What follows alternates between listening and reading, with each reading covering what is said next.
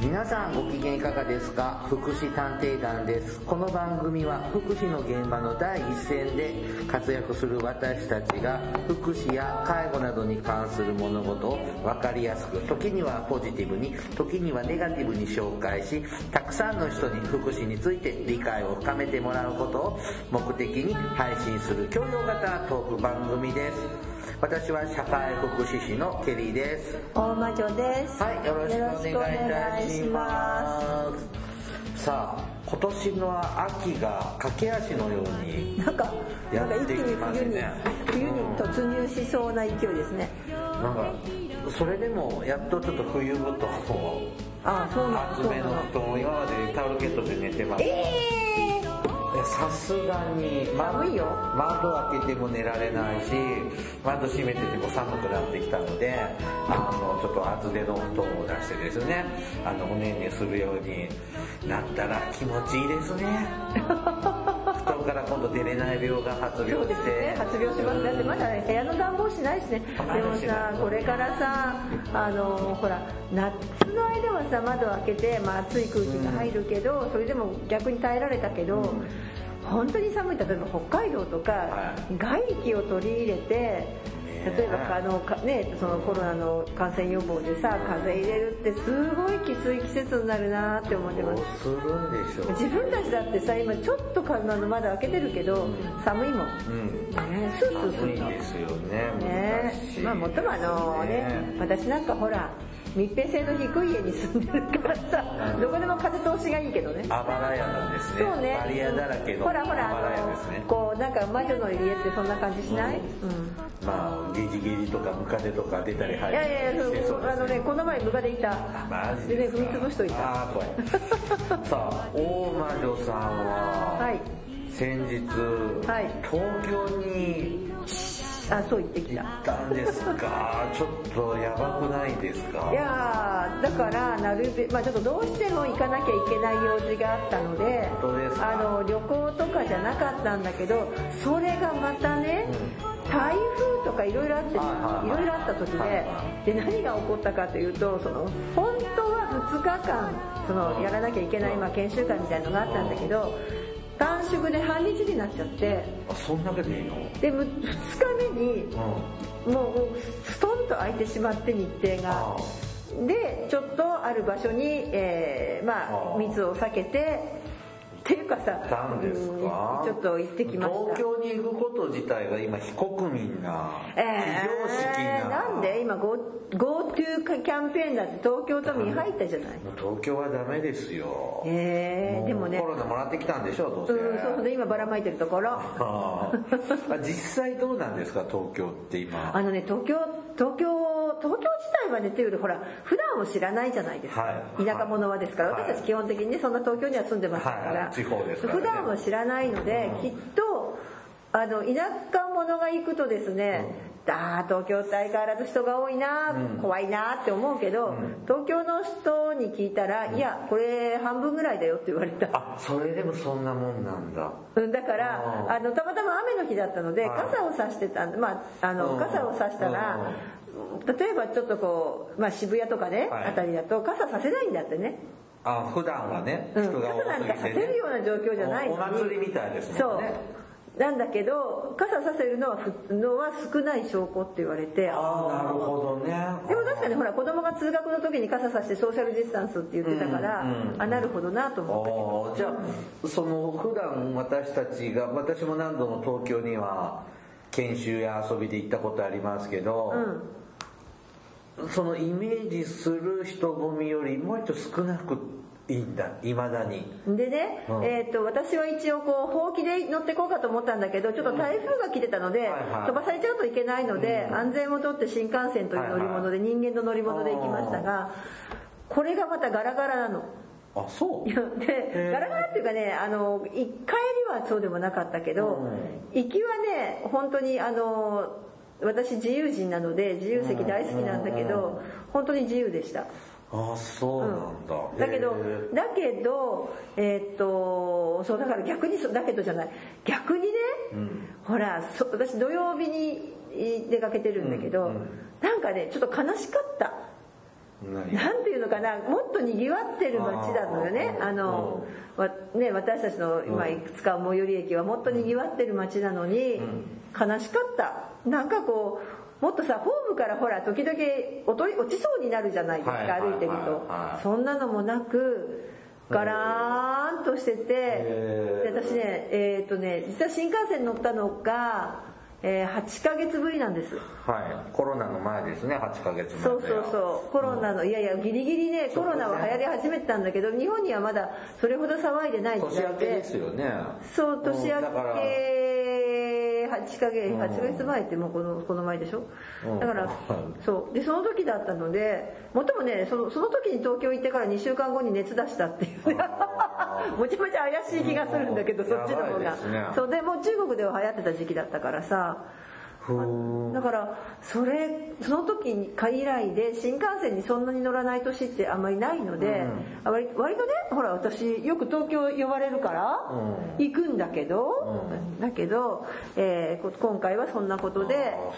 なんかね久しぶりの見たと新幹線思わず写真に撮るはなんか泣けてきましたああそうケリーさんはね、ちょっと GoTo キャンペーンの方であ GoTo トラベルで、ん人気の少ないとこ選んで行ってきたんですよ、はいはいでちょっと水族館なんかも行ったんですけど、うん大失敗でしたねなんですごい混んでたあ修学旅行生でいっあーぱいなるほどね空いてる平日を 狙って行ったら平日にもう山ほどいるじゃない小中学生のお子ちゃまたちが次から次に入って きてもううるさいったらありゃしない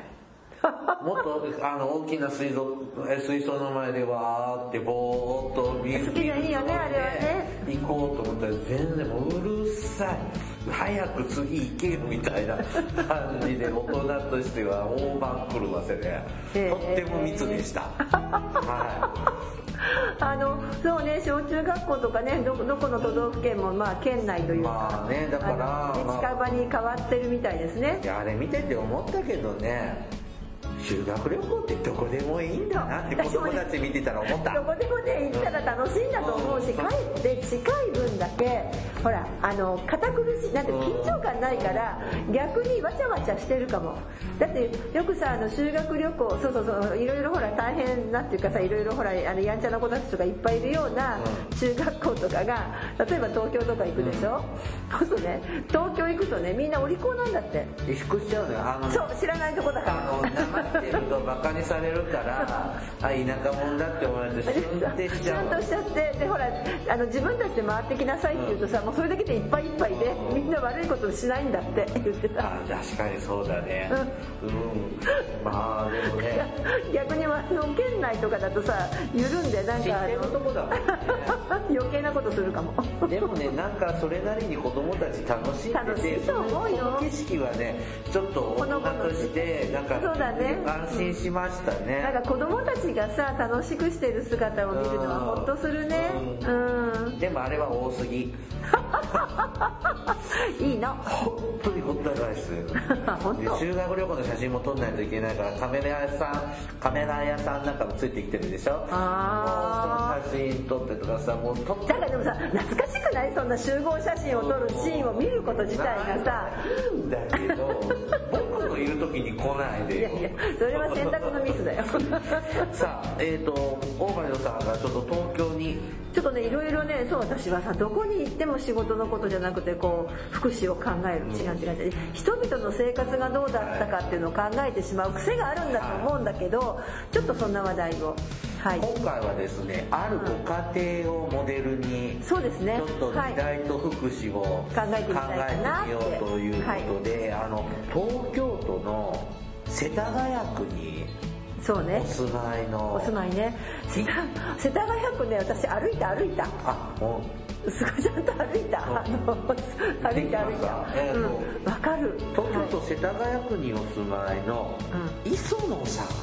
あそうね磯野さんね磯野波はい平さんと、はいフグタ、まあ、磯野さんちをですねちょっとモデルにですねそうですね東京のねこうなんていうのか変遷というか私たちほらたまにしか行かないからさ東京ってなんか昔からあんな感じかなって思っちゃうけどそうじゃない時代があったんだなってまさに思いながら磯野さんちを魚魚にですね、はいちょっと福祉とその時代をそうですねちょっと考えるという、なかな結か局雑談になると思いますけども雑談ですはいいねちょっと本編でねはいはいえー、といろいろとお話ししていきましょうお願いします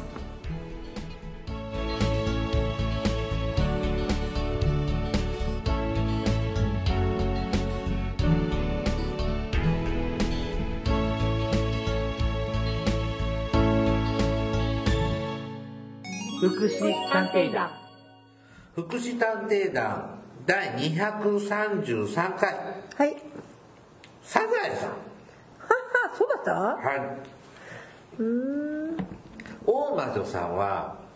サザエさん漫画の、4コマ漫画のは読んだことありますありますよあれね、もともと昭和の21年だっけはい九州のね、福岡の地方新聞の4コマ漫画がそうそうそう最初で始すよまりねで、はいはい途中で朝日新聞にそうそう乗りお引っ越ししたの、お引っ越ししたのをきっかけに世田谷に住むんですよああすごいね世田谷っちはさ私それこそ世田谷歩いたんだけど、すごいね何がすごいのえあの何がすごいってね世田谷にねこうスーパースー、まあ、まずスー世田谷のスーパーの名前は頂点っていう日本語名だと頂点だけどな商店じゃないよ頂点だよてっぺんってことそおうう、うんでまあ普通のスーパーだってさ、まあ、地方都市の人間から見たらさ、えー、こんなのコンビニレベルじゃんぐらいのサイズよあそんなちっちゃいスーパなーちっちゃいよちっちゃいよ でだって土地高いしあまあねコンビニぐらいじゃんと思うぐらいのところなんだけど駐車場が多分立体駐車場かなんかなんだろうな上にあスーパっーてのでそのスーパーマーケットのうん前にたまたま雨の日だったのではまあこう車が並んでるわけよはいその駐車場に入る車が東京の人車乗るんだだから世田谷の方は何をおっしゃいますの世田谷のくね世田谷はね家が狭くても車はでかいんだからみんな。あそうなんだだだだからそこにさ止まってるその並んでる車が全部さ外外車って今なんかあれだけどさ高 BMW とかさあの例のあのベンツだとかさそれからまあ日本車だとレ L って書いてあるやつとかさそんな車がドーってスーパーなのね駐車場に「いやあんたたち歩いてこいよ」って思ったんだけど、へーっていう風景を見つ高級スつーパーなのそこはいや知らないあー だって庶民は入れなかったしなんか成城石井とかさ明治屋とかさあそういうんじゃなくて普通のスーパーだとへっていうような本当にね私もせその世田谷ちょっと歩きたいあの面白いじゃない街歩いてるとあ本当だだって東京なのにさ地面があってこうな庭のあるお家がいっぱいあるのえへでお屋敷もあっただからサザエさん家もあそういう家だったんだなってなんかちょっとねあそこ歩いてわ分かりましたえーっとね「磯野家の謎」という本があってねあーなんかあったねうん昔平成の初め頃にちょっとベストセラーになった本ですが、あれによると150坪ぐらいあるんですって磯野さんちってまあすごいなだからお金持ちなんです大よ金持ちよでね関さんもね なんか世田谷の話で今回はある世田谷にね、ぶどう園があっただから昔はやっぱさ山地で山地っていうかねああずーっとねこう斜面なんだけれども私は登ってったかなずーっと登りだったんだけど多分せ世田谷っていう谷があったんでしょうねだから山もあったんでしょうねあそうするとこうなんかあったんじゃない雑木林なんか農家が絶対あったと思うでオクラが残ってるのまだ何が蔵あそそんなの蔵が残ってる家があったのへであとねぶどう園があってこのぶどう一粒高いよなとー思って時代がねそう時代が ねなるほどねだから農家がまだあるので本当にねあの野菜作ってるのそこで、へっていうようなところが世田多分まあ昔はそういう風景だったんだなって思って歩きまーした、まあ、サザエさんを読むと、あれはだから昭和20年代から昭和40年代の約30年間のうん新聞の4コマ漫画なのでそうですねまあ、時代をそう社そうそう会背景をこう伺い知ることがそうねできるんですよねでうん最近ですねはい「お宝サザエさん」というコミックが出たんですねへえで昔からサザエさんって姉妹社って言ってあのあーそうそう長谷川益子さんファミリーがそうそうそう作っあの作った出版社一番お姉ちゃんねうんお姉ちゃんとマー姉ちゃんですねマー姉ちゃんね朝ドラになったマー姉ちゃんがそうそうそうあの作った出版社でコミックって出てたんですけど、あれってセレクトされてるんですよああだからボツにその新聞には載ったけど、うんコミック化にはされなかった漫画を、うん今そのボツになった漫画だけをピックアップしたのが本になってへ「えお宝サザエさん」全6巻でうーん出てるんです。うーんあなんで僕はね医学理弁護士君に見せてもらったんだけどタラちゃんとワカメちゃんが、お菓子かラムネかなんかと勘違いしてヒロポンを食べてラリっててあらまあ大変みたいな漫画があるの見せてもらったことあるんですよへえそれがちょっとあの王道のねコミックにはちょっとボツになってるとかうん、確かに私ななななんで今回ちょっとこのテーマかっていうと、あのそうなのサザエさんって本当に庶民の暮らしとかはさ、うんあの当時のね、だけど今見るとすごいだからものすごい豪邸に住んでる話だけど、させたがあのあの当時はまあそういううちもあったんだろうなあの辺にみたいな感じの庶民の暮らしを書いてるじゃない、うん、で今回その東京オリンピック前のね 1964年の昭和39年そうの昭和39年の東京オリンピックを、まあ、ととサザエさんみたいな展示会を実はその長谷川町子さんの記念館でやっててはあはあはでそれを見たんだけどそれで久しぶりにサザエさんをじっくり見たんだけどね、うんだけどその時にもやっぱりいろいろまあそうそれいうこうボツになった作品かどうかしわかんないけど、はいはいいろいろ世相が書かれてたあ、うんうん、世相は非常にこう描かれていて、でそれはちょっと今日面白いなって思ったりあと何て言ったらいいのかなちらっとあのなんだえー、とさっきあの話したけど東京って私たちってこう、 まあ、大人になってからしか行かないからさそうですねでま修学旅行で初めて行きましたで修学旅行で行くとこ決まってるから世田谷なんて行かないじゃない行かないですねだから国さ会議事堂とか NHK とそうかディズニーランドでしたねなんか東京のね、まあ、まあ世田谷今は高級ねそういう住宅地だけど、歩いてると結構ねやばそうな家もあるの あのここここ誰が住んでるのかなとでもか東京だってドさヤ街ってあるでしょでも高級住宅地よ基本世田谷はあそうなんだその中にもそういうのがポツポツあだから古いうちが残っててあそこか繊細とかあってないのかなそれこそあのオクラがあるうちがあったりとかするんだけそどうだね東京大空襲で葛飾とか違うなんだあーはいはいはい東側うん一回一回行ったことあるんですよその東京空襲大空襲資料館みたいなあとこはいはいはいああそうだよあっち側だよね、うん、でなんかちょっと地下鉄からちょっと15分20分ぐらい歩いたとこなんだけど、そっち歩くと結構低所得層向けのスーパーがはいはい見てあ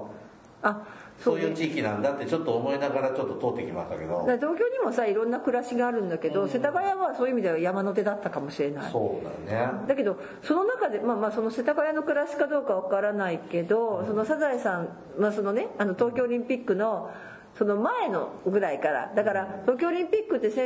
1964年だから昭和39年だから戦争が昭和20年に終わって、そっからたった19年だそようですね19年20年でで新幹線は通るわすごいと思うででですごいと思って新幹線通ったのも知ってるしそういう画像は見てたけどなんかその「サザエさん」のその読んでたら例えばあのびっくりしたのがね計画停電があったって知ってた東京昭和は昭和30年代に計画でね、昔は電気の流れ悪くて急に停電になるとかじゃなくっ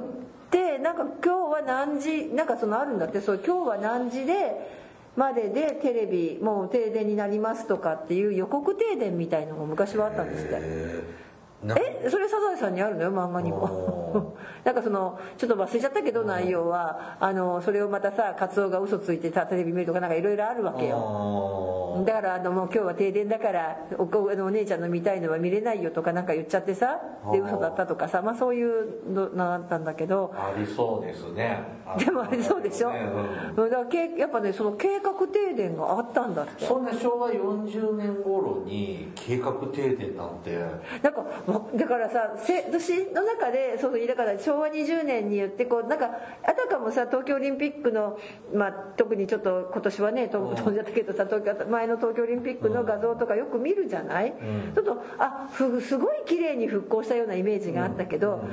いや聞いてたらやっぱ停電はあるしちょっと前まで、うんそれから、えー、と道路工事で砂ぼこりはひどくてあー真っ黒けになるしとかさあーそれこはら辺が。大河ドラマでやってたそれからあとねもう一つで断水お断水もあったんだだから水不足だったんだってだだだーからまあでも人口増加しすぎなんだねあでね都市化が追いつかないんだケリーさんもあの辺行ったことああるでしょ美術館とか行ったと思うけ世田ど、谷ね一度行ったこそとあうりあますそこにさ井戸があったの知ってるいやし記憶ないもうだって昔だったあそうかあのねそこの裏の公園にうん本当に昔ガッチャンポンプって言ったねあーあの手手動式の、手まあ、新しいここでね昔のやつじゃなくて、うん昔のあの漫画に出てくるじゃなくて、うんニュー新しいニュータイプなんだけど、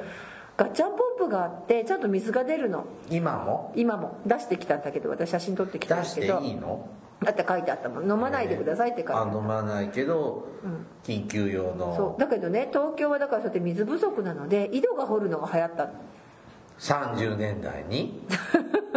昭和30年代に井戸掘って井戸井戸でそれで井戸あらお宅は井戸があるのね羨ましいわっていうのも出てくるのへえそれちょっとね私ねえだからなんか東こ京だよう東京だよだからさへそういう歴史ってさあんまりこう地方の人も知らないしうん知らないでしー知ょらないあんまり知らないしあ田舎はさだって井戸なんて田舎の象徴でさったあ逆でもあって当たり前だっ田たから舎さのばあちゃん家とか行くと井戸水でそう追加冷やしたとかさって話あるじゃんだ断そうそう断水とかさ停電とかある中東京オリンピックってやったんだと思ってまずびっくりしたんだけどだからやっぱり戦後復興ってさ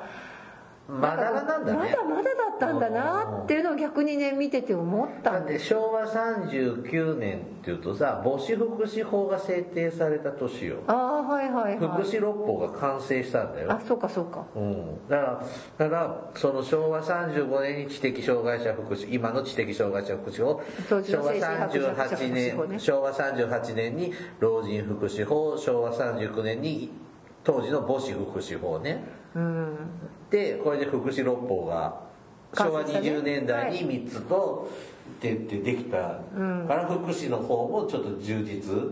ちょっと国民皆保険に皆年金そうだよねそのぐらいの時代だよねだから多分サザエさんにはその辺も出てくるはずだよね、国民年金国民皆保険も国民健康保険と年金制度がね、うんできたのも60年前ですからだから今の社会保障の土台が大体確立したのはそう昭和40年前後ですからなんかもっとこうハード面はもっとし新幹線も走ってんだもんそう新幹高線速走ってるところでえーまあもうちょっと前だけどねそれ走るちょっと前なんですよ、確かその東京オリンピックの時にはだから停電とかもなくなり、断水もなくなるんだけれどもそのちょっと前はまだちょっと本当にちょっと数年前まではなんかそういうことがあってえあやっぱりそういう時間を経てるんだなっていうか。あもっと、もう昭和それは昭和20年代の話だと思っていやいやいやいや30年代だと思うだってサザエさん30年代だったっけ20年代20年代30年代でしょで東京出てきてるからさうん東京出てくるのは昭和24年ぐらいからだからあそうかそうかうだけどいやいや確かね30年代との東京オリンピックで建築工事をしていくっていうところの話の中に出てくるかあいやらそうへえって思ってさだから要するんに確かに街が街灯とかがもうあんまりまだなかったから暗くて間違って違う人の家に入っちゃいましたあああったねそういうの漫画でねそういう話とか、でもあれ昭和20年代なんだよなうんうんへえ東京でもそんなんなんだ確か昭和系本当東京でもその23区のレベルですよねそうそうそう、で私もちょっとそれがびっくりしてええと思ってちょっともう一回正確に調べましょうかって東京だからえー、なんか計画停電ってさとかねあとあの思ったのがさ今年ね、えっとまあ、コロナの感じでかかコロナで、えー東京オリンピックが来年に一応一応ねなっておりますが、が、えっと、そのなんていうのかな今ってさ外国からの人旅行がストップほとんどストップしてますよね飛行そう機もです飛んでなねいじゃないでえすーとか、 2020年10月11月現在ではまだそうそう緩和されるかなっていう話ですねそうそう、うんなんだけれども結構ねなんかそのうんその時代だから東京オリンピックで初めていろんな海外からそのだから海確か海外旅行がその辺でしょ前の OK 東京オリンのピはックね前のね、う前の東京オリンピックでこう海外旅行ができるようになったっていうのうん固定相場制だよねまだねあそうそうそう1 1ドル360円の時はいだそようね、ですっていうぐらいの時代ででっていうのとかあと長谷川町子さんは、まあ、実を言うと東京オリンピックそのものよりもあれなんですって海外旅行に行きたくてしょうがなかったんですって結構行ってますねあだのおばからさあんねの人はすごいね、うん海外旅行にいっぱい行ったらしいんだけ着ど物着てくんだよねそうそうで昔のねやっぱもう本当にこう一大なんていうの 一大イベントだからさ人生の着物着てくんですって皆さんだエッセイで書いてたお食事の時は絶対着物着てでまあそれが清掃ですからねうんだからそういうなんかさそういうのをさこう読んでてさあーななんて言うんだけど今今年ねほらずっと今割と今外国の人もう全然ストップかかっちゃってるじゃないですか、はいでこれさなんか特殊なのかなと思ったけどいやちょっと待ってままさに前の東京オリンピックの前の状態と一緒なんだなと思って、うん 日本人ばっかりの今、まあ、だけじゃないけどね外国の労働者いるけど。確かに僕が子供の時でも外人さん見たのもすごい珍しかったもんまあそうね、なるほどねまあね磯野さんはですね、まあ、日本の家族の代名詞的なものなんでよくねこう介護の話とか家庭問題の話をするときによく磯野さんちをモデルにさせてもらうんですよ、ああそうかそうか、うん、であそこって2世代でしょ、うんさ磯野波平さんファミリーと世帯主が磯野波平さんと、うんあとフグ田マスオさん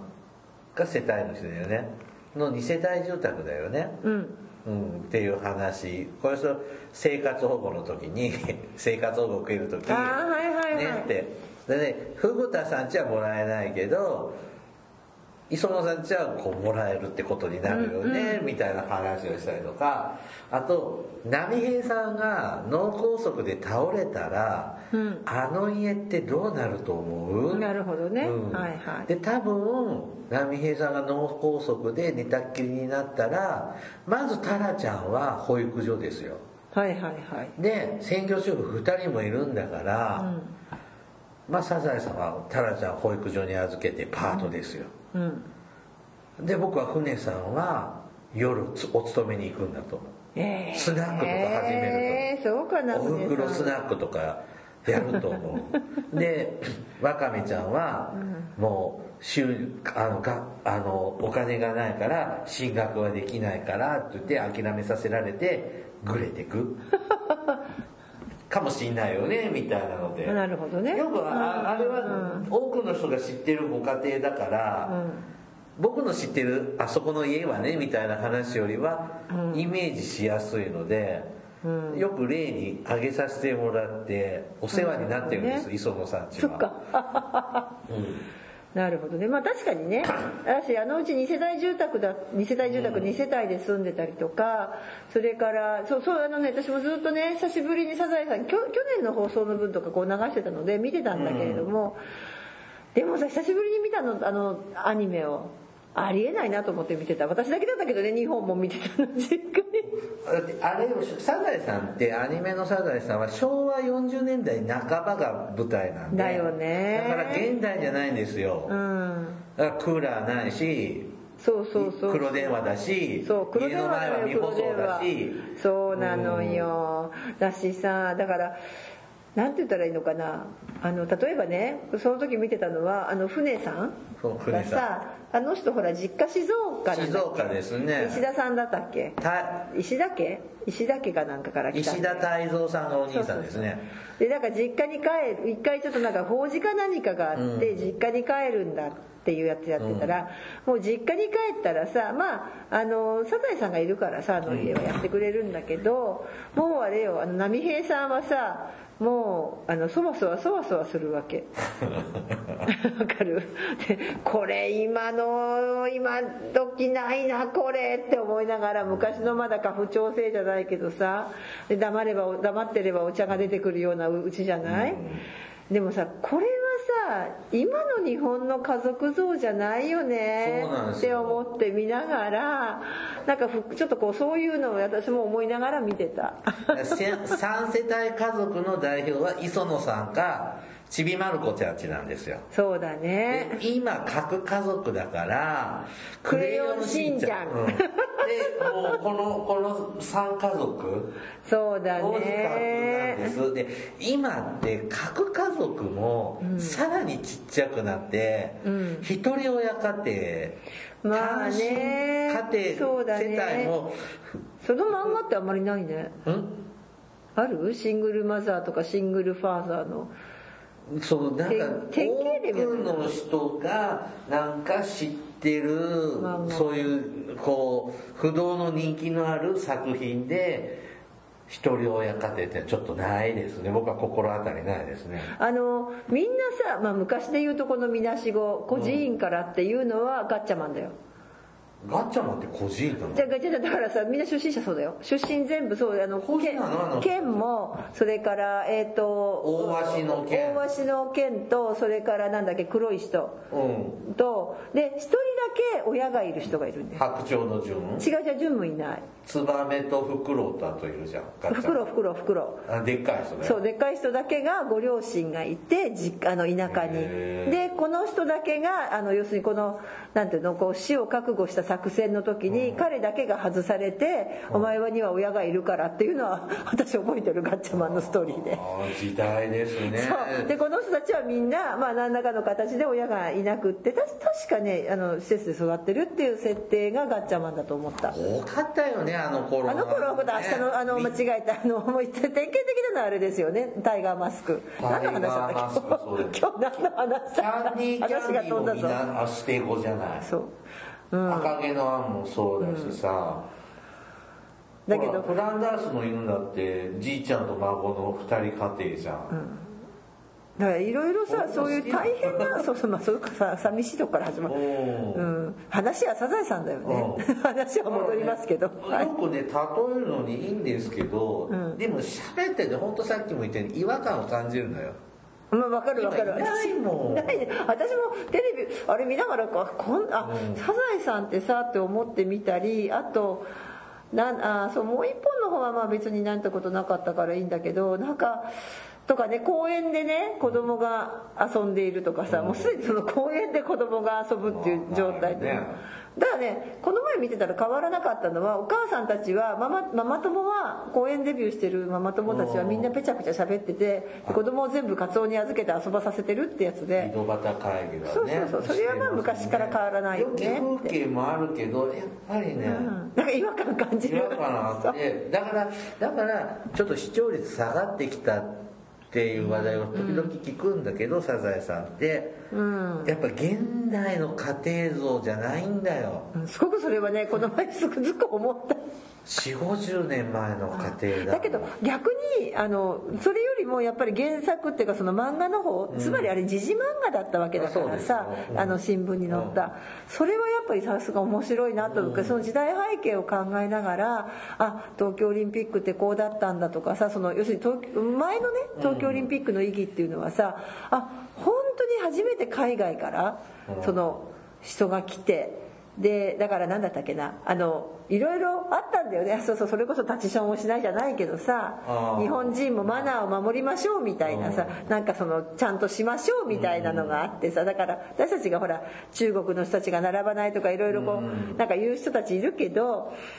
半世紀前は日本一緒なんだよそうそう一緒だなって思ってこうなんか歩んできたところがそれとか繰り返してんだよそうそう例えばそのささっきねなんで停電の話したかっていうとほら結構さあの海外のこういろんなものを見ていると例えばせ戦戦争は終わったけれどもまだこう電気が十分に供給されていないとかそれから水の話とか出てくるじゃないですか。あなんか日本ってそういう時代あったんだよねっていうのをなんか改めて思いながらなんかね朝ドラとかってそういう時代を取り扱うじゃん今今も今年も「エール」っていうのうんうがちょうんやってどるけどねこの間戦争終わってだけど都合のいいとこしか使わないね使わないのでだんだん綺麗になっちゃってるそうそうもっと汚かったはずってうち私はほらリアルであの聞いてるから戦争の体験者の話をいっぱい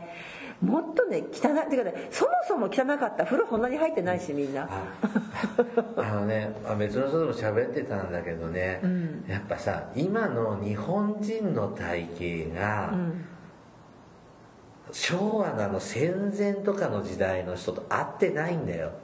あそうそうそうだってうん時々さあの 話違うけどさごいよカモイにさ頭ぶつけるような人はいなかったんだもん1 8 0ンチはいなかったでほすみんなスリムじゃない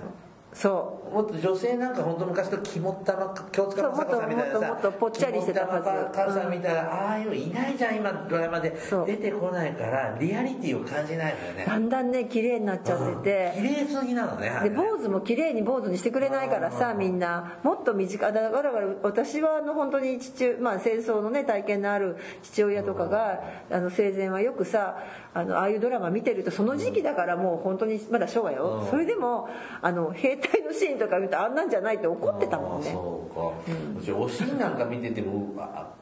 ーボロッボロすぎてドン引きしてるけど今あんな描かないもんねそう綺麗だもんねだからってそういう意味ではなんかこういろいろこう時代背景をきっちり見ながらあのなんていうの漫画を見るっていうのはすごくこう楽しいというかななんていうのかなすごくかあの勉強になるなーって思って実は長谷川町子記念館を見てきて。であんまりね長谷川町子はね本当にあのスポーツ云々よりもやっぱその後の旅行の解禁が楽しみだったんですよエッセイ面白いよあの人ああ知ってる知ってる私もだから買っちゃったあのなんだったっけえっ、と打ち明けはっそうそうそうそうサザエさん打ち明け話でとかほらあの大魔女ほらちっちゃいとさもう見えないので、あの復刻版の大きいやつああそうれを買ってきて絵文字風なそうそうねそう、あれも読んでるとなんか時代を感じるしあさのさやっぱサザエさんは、あの昭和20年30年40年30年間、はい新聞連載してきたからちょうど今の高齢者団塊の世代がうんどういう生活だったかなとかって知れる、あそうですねはいいいこう参考資料にもそうですねなると思いますので私でもサザエさんも好きだけど意地悪ばあさんもっと好きあああれはサザエさんがいい漫画なのでもうちょっとこうもっともっとす強烈今だとさなんか絶対書けないようなさうん意地悪はするしさ嫁いびりはするしさでも大好き意地悪ばあさん僕あれね青山なんだっけあ俳優さんあーいたいたいたいた青島青島由紀ゆき夫さんよさんはいあものう人全然男だって信じられなくってほんま大人からあの人男やに俳優さんはっちゅうてもう全然信じなくっておば女だ女だって思い込んでたりしましたけどね ぜひねあのサザエさん今でも、今その昔のコミック版が今復刻版でまたうんで本屋さんで並び始めたんですよあそうそうそうそうそ僕は文庫本で全部揃えたんですけど、はいうん、全68巻今あ順ー次出てますので、うんう、まあ、そうですねそれでこう時代背景を知るとか時代をねそういう時代だったんだなただ4コマだけだとちょっとはあのその逆に言えば知ってかからこう読むとまたさらにいいかなとは思うけどなんかねあそうか日本ってさなんかこうやたらさこうなんなんていうのすごい復興も早くてさ綺麗にいったみたいだけどきっとその陰には犠牲になったものもいろいろあるだろうしあるでしょうねなんかそんなことも思ったあとほらほらけね東京なんかほらあのかなり高速道路通したりとかでさ工事すごかったんでしょうんだからそういうのき、まあまあ、あの実際ね身近なところとかあの例えばコンビナート作るのに埋め立てするのに大量の昔はほら夢の島とかもあったし、ありましゴたねミを埋めたとかさゴミを埋めたりねでハエがいっぱいでとかさ、なんかああいうこともだんだん忘れられてっちゃうのかなって思いながらだからあこういう歴史ってやっぱ忘れちゃダメだよねって。だってもう戦争はもう75年前だから、ね、そうなのもう本当に当時大人だった人っていうのは、もう100歳級の人じゃないとそうそうそうもうそうよもうもう語れないもん語れないのでだって今語る人って本当に前もね戦争孤児の話なんかもしたけど、もう語る世代がもそうう気なのがつきゃ戦後みたいだなから生で聞いてる世代に私は生で聞いてる世代なのでその語ってる人たちのそれをなんか逆にもっと伝えないといけないなっていうぐらいだから風化まはしていくわなと思いますね、あとね僕もあの聞かされましたけどねあでもあのサザエさんの時代はさあともしかするとまあ高度経済成長だったからあの公害とかねまああんまりサザエさん書いてないや公害は法科学スモックとかはあ出てくるよく出てくるねううんんその法外訴訟みたいなさ話は出てこな水俣病とかあいねんまりちょっと出てこなかったけど、出てこないねどっちかっていうとこう日常生活に近いまあそうですね話は題いが多かったと思いますので、うんまあ一度ね本当図書館なんかにもそうそうそうこあるう置いてる、ま、置かれる漫画なのでね、うん見ていただけたらなとそうですねいろんな意味でこう思あいますのその当時の昭和のね、はいあのいろんなことがわかると思います、これが高齢者支援のねそうそうそうあそうの高齢者もそうだしそうですあ高齢者ねうん、あのちょっと知識としてね活かせるものだと思いますねはいはいはい This is 福祉探偵団。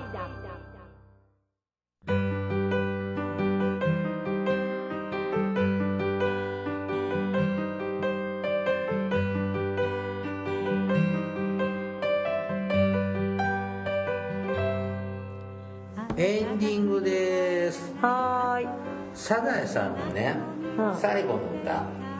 はいエンディング、うんあの大きな窓を見上げたあーはいはいはいあはれい2番なんですよあそうなの1番じゃないえ一番は1番はね2階の窓を開けたら朝の光が差し込んだ、今あ日は楽しい日曜日そんな歌詞なんですよあでもそれはさあの終わりの音楽にふさわしくないもんね違いますえ磯野さんち2階ないでし ょいらないでしそっょか使えないんですなるほどねへえカツオ君の声は誰が印象深いですあカツオ君の声はずっと変わってるんだよねシャタあれね今3代目よそうでしょあのね誰かでもずっと変わっていない人いるサザエさんあやっぱそうサザエさんとタラちゃんそうそうそうそとうイクラちゃんぐらいそうよく知ってるねすごいねカツオ君は一番最初は大山信代なんですよそうそうそうそうそうで2代目が高橋和恵はあなんで「リヒヒヒ」っていうようなちょっとハスキー系で私多分ね途中から見てないと思うあ私ももう随分見てない、うんでサザエさんだって加藤みどりさんってもうもう80ぐらいでしょはあでも声優さんってすごいなと思ったすごいよくやってるなと思ってこんな長い間タラちゃんの声ってね、うんはいあのあくび娘のはいはいはい声の人よ、へあのえ時からあの声やってんだよもう50年タラちゃんの声やってんだよそうそうそうそうそうびっくりしたでちなみにですね磯野波平さんってうん 54歳なんですよそうあのねそうとてもそう見えないねうんあまあ今はね昔はあんな50代普通でしたけど、そうそうであの漫画は昭和20年代前半に書かれた漫画あの当時54歳だとすると今は130歳ぐらい、うんだからタラちゃんがもう後期高齢者なん ですよ78ぐらいそうねいくらちゃんが76すごいねああはいそりゃ波平さんはとうに死んでるはずなんですそうねでも昔はさ54歳ってあんなイメージだったんだねそうですよだって船さんが52だもんねえまだ今今だったら美魔女だなんだってやってる頃だよねうんほら本当おじいちゃんおばあちゃんなイメージですそようねねえまあ昔は本当人生50年の時代だったしね、そうねでもなんかねあのおもしなねまあもともと長谷川真知子さんもちろん先生前だし、ね、あのいろんなねあの面白いですよね年表見てるといろんなことあって面白いんだけれども、まあ、じその戦争も生き抜いてきてるし、なんかすすごくなんとかな戦争戦後のこう庶民の暮らし、うん改めてちょっと だってあんまり東京の話聞くことなかったし知らなかったしちょっと面白かったちょっといい気づきを得てきましたねそうそうそううんうんうんだからあなんかこうななんつったらいいのかな一足飛びにさこうせんななんか日本先進国みたいに言ってるけどさやっぱりこう段階踏んだ時代があったよねって僕もねちょっと最近藤子不二雄の漫画の昭和30年代の作品をちょっと引っ張り出してきて読んでたんですけど、やっぱ家の風景が違うんですよ景色が。ああでしょうねだから「ドラえもん」ののび太くんの家とかよりさらに古くてお母さん着物着てるからねああやっぱりね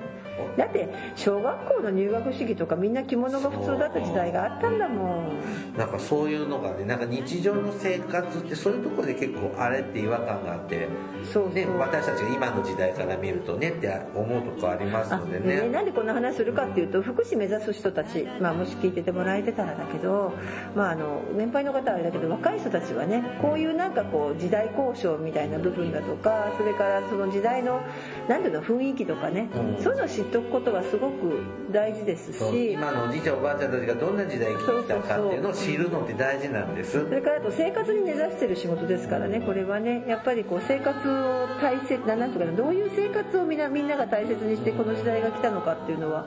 とっても知っていくことは大事だと思って、はいいるので今回はちょっとサザエさんの話をしましたはい、番組からのお知らせです福祉探偵団では皆様から福祉や介護に関する疑問や質問不満や愚痴番組に対する感想やご要望を募集しております、えーもちろん普通のお便りも募集しておりますお便りは E メールでお願いしますメールアドレスは福祉探偵団 gmail.com 綴りは fukushitanteidan アットマーク gmail.com です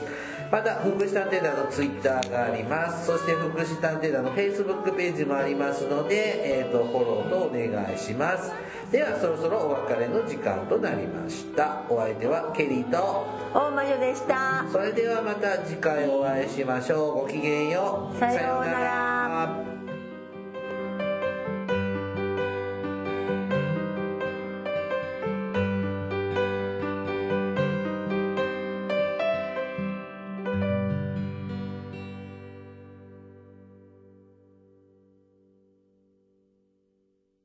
福祉探偵団皆さんご機嫌いかがですか福祉探偵団ですこの番組は福祉の現場の第一線で活動する私たちが福祉や介護などに関する物事を分かりやすく時にはポジティブに時にはネガティブに紹介したくさんの人に福祉について理解を深めてもらうことを目的に配信する教養型トーク番組ですぜひお聞きください